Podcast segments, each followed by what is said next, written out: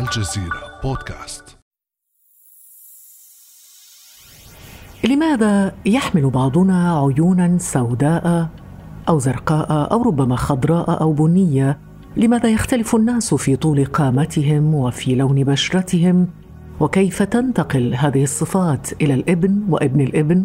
كل هذه الصفات طبعا موجودة في الحمض النووي بدءا من صفاتك الجسدية إلى لون عينيك إلى شكل شعرك ونعومته أو تجدعه وصفاتك السلوكية بل وحتى الأمراض الجينية التي قد تصاب بها وتنقلها لأولادك. لكن هل هذه الجينات يمكن تعديلها بصنع بشري؟ نعم والتكلفة رخيصة وسهلة الاستعمال.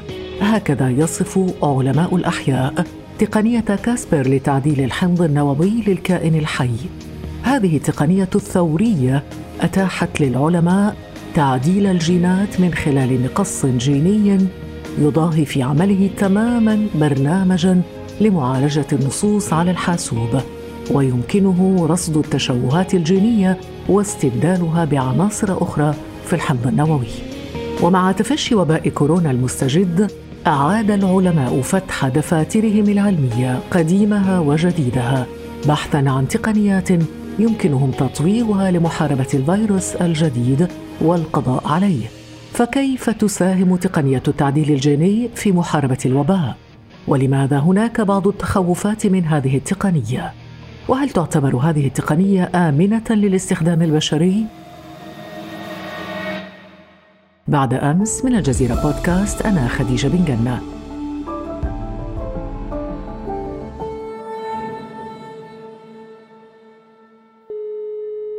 ومعي للحديث حول هذا الموضوع الدكتورة علياء كيوان الباحثة في البيولوجيا الجزيئية في مستشفى هايدلبرغ الجامعي في ألمانيا والناشطة في مجال تبسيط العلوم صباح الخير دكتورة عليا. سنقول صباح الخير بالألماني. جوتن مورغن دكتورة عليا بما أنك في ألمانيا. أهلا. جوتن مورغن صباح الخير مدام خديجة. أهلا وسهلا فيكي. الجو بارد عندكم اليوم صح؟ نعم نعم. نوعا ما الجو بارد ويعني فصل الشتاء حاليا. خلاص دخل فصل الشتاء وديسمبر وأعياد الميلاد وما إلى ذلك. أكيد. طبعا الجو بارد ولكن نقاشنا سيكون ساخن وجميل. طبعا سنبدأ نقاشنا حول التعديل الجيني دكتور علياء نعم. بتعريف التعديل الجيني طبعا أنت تعلمين أنه العلم طبعا يبهرنا يوما بعد يوم بالجديد باختراعات في مجال الصحة في مجال الأدوية في تقنيات كثيرة مختلفة. لكن دكتورة نسمع الكثير عن التعديل الجيني وفي الحقيقة أنا والكثير من الناس نعتقد أن الموضوع معقد ومعقد جدا لكن مع البحث خصوصا خلال إعداد هذه الحلقة تبين أن الأمور أبسط من ذلك بكثير دكتورة علياء يا ريت لو تشرحي لنا في البداية ما هو التعديل الجيني؟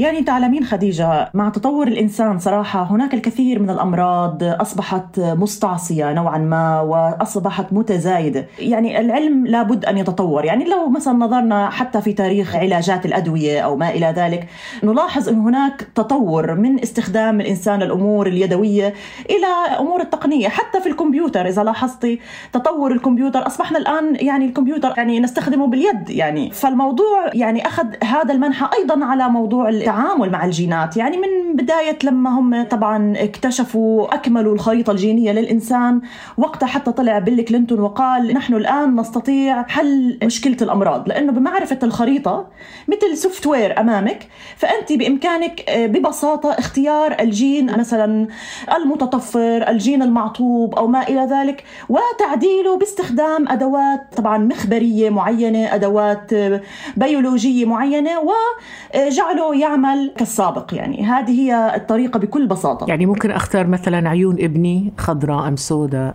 الآن طبعا طبعا هذه الخيارات موجودة متاحة على الطاولة ولكن هذه تعتبر إلى الآن من الأمور الممنوعة يعني حاليا. يعني خط أحمر لأنه ليست حاجة إنسانية ملحة يعني ليست مرضية. الآن التركيز فقط على الناحية المرضية. نعم.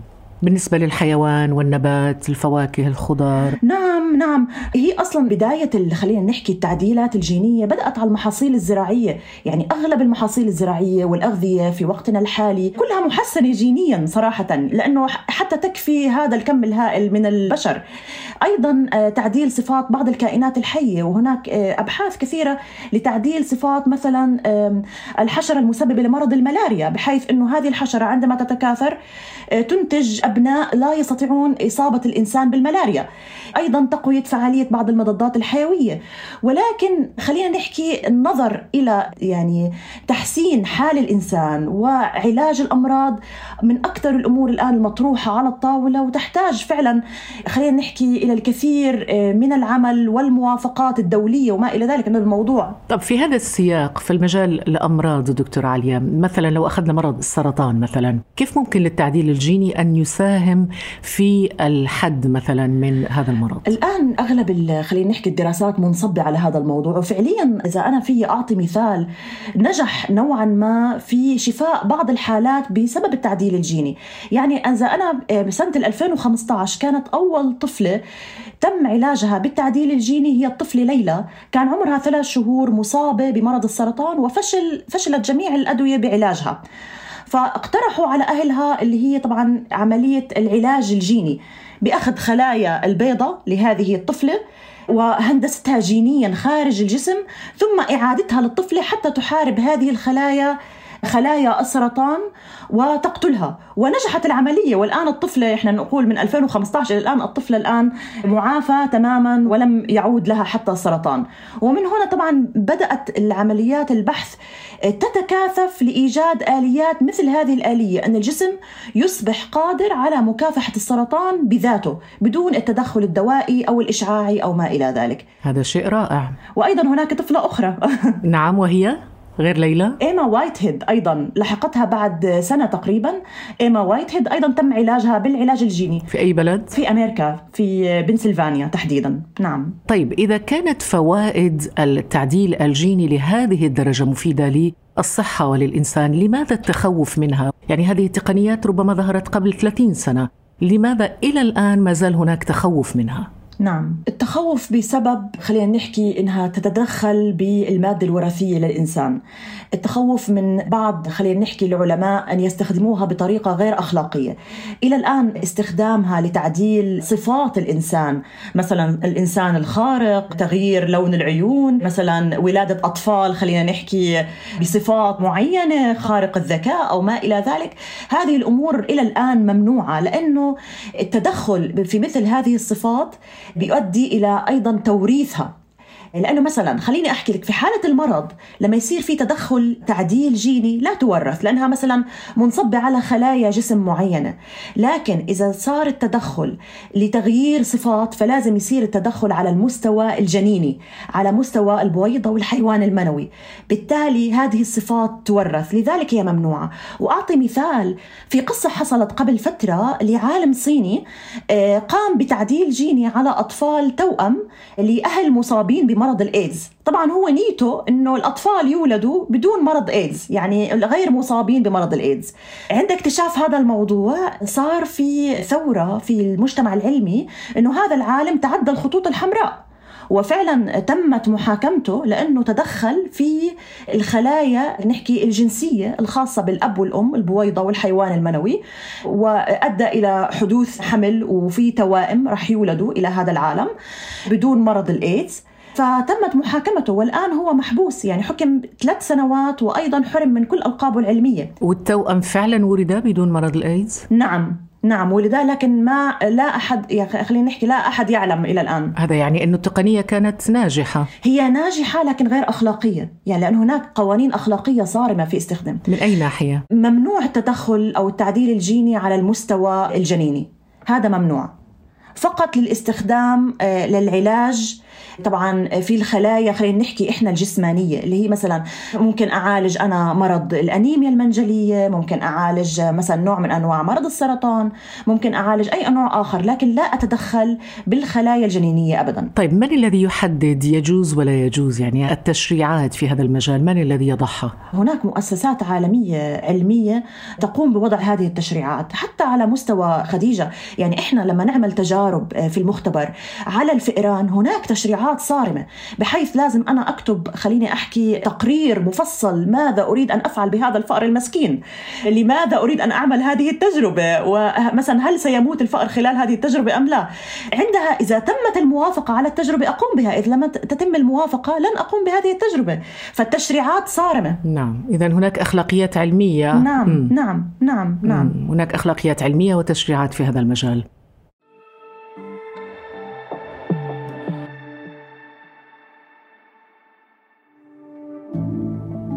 على تواصل مستمر مع الجزيرة بودكاست ولا تنسى تفعيل زر الاشتراك الموجود في تطبيقك لتصلك الحلقات يومياً.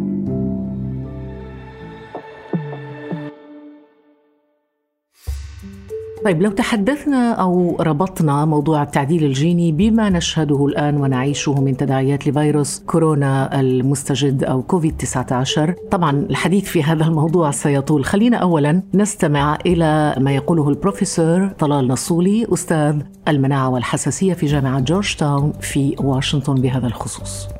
ال vaccine هو mRNA vaccine. هذه أول مرة بالطب يعملوا mRNA vaccine اللي هو نوع من اللي جاي من الأمور الوراثية تبع الفاكسين. أوكي؟ تبع الفيروس. بياخذوا الار ان اي تبع الفيروس تبعت الليكيب مواد الوراثي تبع الفيروس وبيعطونا ابره فيه بتفوت الإبرة لهون بتروح على الخلايا تبعونا. تنبسطها شوي. نحن الخلايا تبعونا بيعمل بروتين مثل البروتين تبع الشوكة تبع الفيروس. الخلايا تبعونا تبع الحساسية الخلايا المفوية السي دي 4 سي دي 8 بيصيروا يعطوا أمر لل B cells تيعملوا أجسام مضادة بالأصفر هون. إذا تعرضنا على الفيروس هدول الأجسام المضادة بالأصفر بيقتلوا الفيروس والفيروس ما بيعيش. طيب جميل كلام البروفيسور طلال النصولي ولكن في مصطلحات طبية نود أن نشرحها للمستمع. الآن دكتور عليا كيف نستفيد من التعديل الجيني في موضوع مواجهة كورونا أو كوفيد 19 بالنسبة لفيروس كورونا لم يتم استخدام التعديل الجيني ولكن تمت استخدام خلينا نحكي الهندسة الجينية مثلا لإيجاد وصفة معينة لمقاومة هذا الفيروس. ممكن نحكي على مثلا لقاح ال RNA لقاح ال messenger RNA هو طبعا اخذوا جزء من فيروس كورونا جزء من بروتينات الفيروس. تعرف إنه الفيروس مثل ما بيقولوا هو كرة عليها تاج من البروتينات. هم أخذوا جزء من هاي البروتينات على الفيروس لأنه يعني أي جزء من هذا الفيروس سيستفز الجسم لإنتاج أجسام مضادة. هم حكوا لا إحنا ما بدنا ندخل الفيروس على الجسم إحنا بدنا ناخذ جزء منه جزء صغير واللي هو ال messenger RNA ال messenger RNA هو عبارة عن وصفة يعني وصفة عليها تعليمات معينة لإنتاج بروتين هذا الفيروس. هاي الوصفة تدخل بآليات معينة إلى الجسم هناك في الخلية بالسيتوبلازم فقط مثل المطبخ. بكون جاهز بكل الإمكانيات جاهز بكل المكونات وفي طباخ اللي هو الرايبوسوم راح يقرأ هاي الوصفة وينفذها على شكل بروتينات. اللي هي بروتينات الفيروس. بمجرد طبعا تنفيذ هذه الوصفة انتهى عمر هذا المرسال اللي هو ال messenger RNA يتلاشى بفعل أنزيمات الخلية المختلفة اللي هي بتعمل على تلاشي طبعا ال messenger RNA بتاكله بالضبط يعني خلينا هيك نتخيل لو نتذكر كيف كان يا مكان الحياة هناك عضيات تأكله خلص تماما. وهذه البروتينات تخرج بعدين إلى سطح الخلية ولعندما تصبح على سطح الخلية الجهاز المناعي ينتبه لها ويقوم بإنتاج الأجسام المضادة الخاصة فيه. نقطة مهمة كثير حابة أحكيها إنه هذا لقاح ال messenger RNA يدخل إلى خلايا معينة فقط، لا يدخل إلى كل خلايا الجسم، يدخل إلى نوع من الأنواع الخلايا المناعية اللي هي بتعمل خليني أحكي زي عرض لبروتينات الفيروس وبالتالي طبعا يتم إنتاج إنتاج أجسام مضادة من خلايا مناعية أخرى تنتبه لوجود هذه البروتينات مثل تماما يعني هي ببساطة كأنك دخلت الفيروس لكن أنت ما دخلتي كل الفيروس ما عرضتي كل الجسم لكل بروتينات الفيروس أنت أخذتي جزء بسيط جدا من هذا الفيروس وأدى آه، خلينا نحكي لحدوث رد فعل مناعي. وهذه هي التقنية التي تعتمدها ويعتمدها لقاح شركتا فايزر وبايونتك؟ نعم نعم، شركتا فايزر بايونتك وكذلك أيضا هناك شركة قادمة تدعى كيورفاك الألمانية أيضا تستخدم هذه التقنية. طيب واوكسفورد؟ آه، لا اوكسفورد لديهم خلينا نحكي نوع آخر من أنواع اللقاحات. وهو بيستخدموا أيضا خلينا نحكي إحنا جزء أو جزيء كامل. هذا الجزيء سيتصرف كالفيروس تماما. يعني سيدخل إلى الجسم سيستفز الجسم وما إلى ذلك وينتج أجسام مضادة. هو نوع من أنواع ال DNA vector دكتور عليا هل هناك لقاحات سابقة استخدمت نفس هذه التقنية؟ هلا خليني نحكي إنه كلقاح يستخدم على البشر الآن الآن كلقاح سيستخدم لأول مرة في التاريخ خلينا نحكي لأول مرة يستخدم على البشر بعدد كبير. لكن هاي اللقاحات كانت موجودة في التجارب السريرية لهاي الشركات المذكورة. وأيضا في العديد خلينا نحكي من المعاهد حول العالم لاستخدامها في علاج مرض السرطان. آه، وأيضا أنواع فيروسات أخرى زي سارز 1 وميرس 1 فهم شو عملوا أصلا؟ يعني الناس مفكرة أنه الموضوع صار بسرعة وصار في يوم وليلة. هم أخذوا مثل خلينا نحكي القالب. تاع قالب هذه التقنية وضعوا فيها فقط المادة الوراثية من فيروس كورونا واستخدموه لأنه أصلا هذه التقنية موافق عليها منذ فترة من طبعا الهيئات العلمية المختلفة لاستخدامها في التجارب السريرية لأمراض أخرى مثل ما ذكرت السرطان وأيضا سارز 1 وميرس وأيضا بعض أنواع فيروسات الإنفلونزا. هم فقط استخدموا هذه التقنية لأنه خليني أحكي لك خديجة الموضوع مثل استخدام من أجل الأزمات. يعني هلأ مثلا في أزمة خلينا نحكي في وضع صار في حرائق بالغابات. ماشي الحال. في وضع الحرائق بالغابات هل نبقى نستخدم الطريقة الكلاسيكية لإطفاء الحرائق أم نستحدث تقنيات حديثة لإطفاء الحرائق وإنقاذ ما يمكن إنقاذه من الأشجار؟ يعني وهذه هي الأزمات لابد من استخدام تقنيات موجودة. يعني استخدامات الطوارئ. نعم نعم. استخدام تقنيات موجودة واستحداث تقنيات أيضا لمقاومة هذا الوباء. طب أنت دكتورة تنصحي باستخدامه؟ حتى نعرف دكتور هذا سؤال ملغم على فكرة. حتى نعرف إذا كان سنأخذ اللقاح أم لا. هلا أنا صراحة يعني ما بدي يكون الموضوع كدعاية لأي شركة لكن أنا فعليا لأني أعمل في مجال ال RNA وأعلم تماما إنه هو يعني حساس جدا وسينتهي فورا في الخلية فأنا راح آخذ ال RNA راح آخذ لقاح ال messenger RNA إن شاء الله إذا صحت لي الفرصة. فايزر والبايونتك نعم نعم لأنه هو حاليا في ألمانيا نعم. يتم التحضير له. وإحنا وراك اذا. دكتور عليا بصراحة استفدنا جدا من معلوماتك وشاكرين لك جدا إنه قمتي الصباح ويمكن حتى لم لم تشربي قهوتك بعد. إن شاء الله. ف... شكرا جزيلا لكم. الله على قلبك. دكتورة عليا كيوان الباحثة في البيولوجيا الجزيئية في مستشفى هايدلبرغ الجامعي في ألمانيا والناشطة في مجال تبسيط العلوم. فعلا بسطت لنا هذه المعلومات. شكرا جزيلا لك ونسعد بك في حلقة قادمة إن شاء الله. شكرا جزيلا لك خديجة وشكرا لبودكاست الجزيرة على هذه الفرصة المميزة صراحة. نحن من يشكرك يومك سعيد إن شاء الله. شكرا لك. كان هذا بعد أمس.